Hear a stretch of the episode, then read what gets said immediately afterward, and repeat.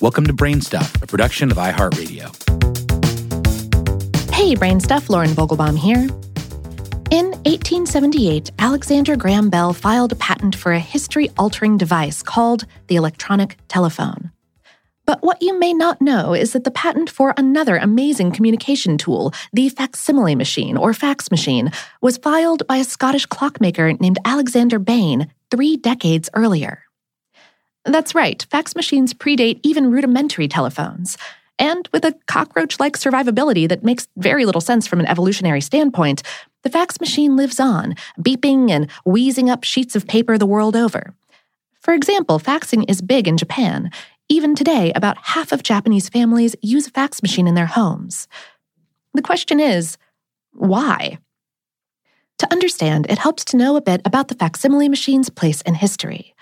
Although the technology had been around for decades, it wasn't until the 1939 New York World's Fair that fax machines first seized mainstream recognition in the United States. There, attendees stood slack jawed in amazement as they viewed images and text arriving from around the world at 18 sheets per minute. The machines were simply too expensive for everyday use, though, even by 1982, one standalone fax machine sold for a whopping $20,000, far too pricey even for most businesses, much less individual consumers. It wasn't until later in the 1980s that the cost of the machines dropped to a point that businesses and home offices found them useful, notably for documents that required legal signatures. Copied signatures, as you can probably guess, were a source of controversy for years as legal professionals argued about the validity of documents that arrived via phone lines. However, as court after court confirmed the validity of faxed signatures, doctors, lawyers, financial gurus, and other professionals began to rely on faxes to transmit paperwork all over the place. Thus entrenched in the workflow and minds of countless millions of people, the late 1980s saw a dramatic rise in the number of fax machines. America had only around 300,000 of the contraptions in the middle of the 80s. By 1989, there were more than 4 million. The fax machine's heyday was at hand. They even featured prominently in pop culture. The 1989 sci fi comedy Back to the Future Part 2 explores a future where the McFly family had a fax machine in every room. So, the faxing process is one that billions of people have ingrained into their consciousness. Place a signed document in the machine, punch in the destination phone number, hit the green button, and minutes later, your paperwork is in the hands of a colleague on the other side of town or on the other side of the world, assuming that the fax machine has paper, the cartridge is not out of ink, and nothing has gotten stuck in the transmission process.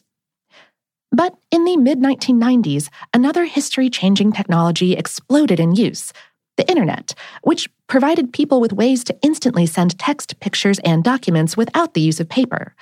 With the coming of widespread email, it seemed that fax machines were doomed. Only they weren't.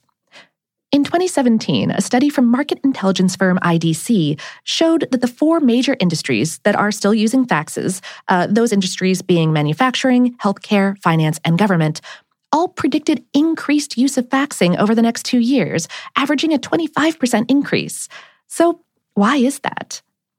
Faxing is a familiar technology that people trust. The complexities of the internet and its many offshoot technologies, along with endless headlines about hackers, spyware, viruses, and data breaches, create in many people's minds a sense that the web just isn't secure. In addition, government policies still encourage faxes, and legal processes, like discovery of evidence, lean heavily on paper documents. Doctors fax prescriptions and privacy documents and patient records. Fax machines are a habit, and it's a habit that dies hard because it's a simple, low tech, interoperable system that anyone can use with just a few minutes of training. Also, fax machines, like the aforementioned roaches, are evolving with the times. The people surveyed by IDC said that the biggest reason for the increase in faxing was that faxing was now integrated with email as digital faxing, and so was easier to use. We spoke via email with Todd Johnson, a doctor at Access Family Medicine in Lincoln, Nebraska. He said, I fax office notes, prescriptions, lab data, orders, and consultation requests. I'll fax anything else that's requested. I would email just as easily, but I don't have a general email account to send the requested information to typically. Usually, I'm only provided with a fax number to return the requested information. Johnson says that the newest generation of digital faxing makes his workflow fairly easy.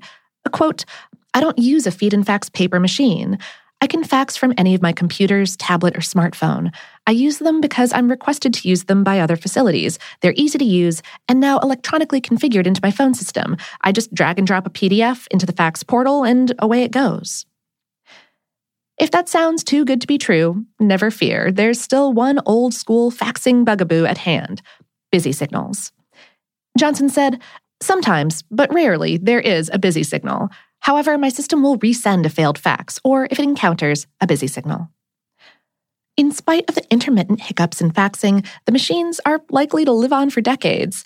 They're comfortable, cheap, convenient, and generally reliable. They're accepted around the world in ways that digital signatures sometimes aren't. So, until digital alternatives find the same kind of universal recognition, you can expect that fax machines will still be here, beeping and whirring long after our individual messaging processes have ceased.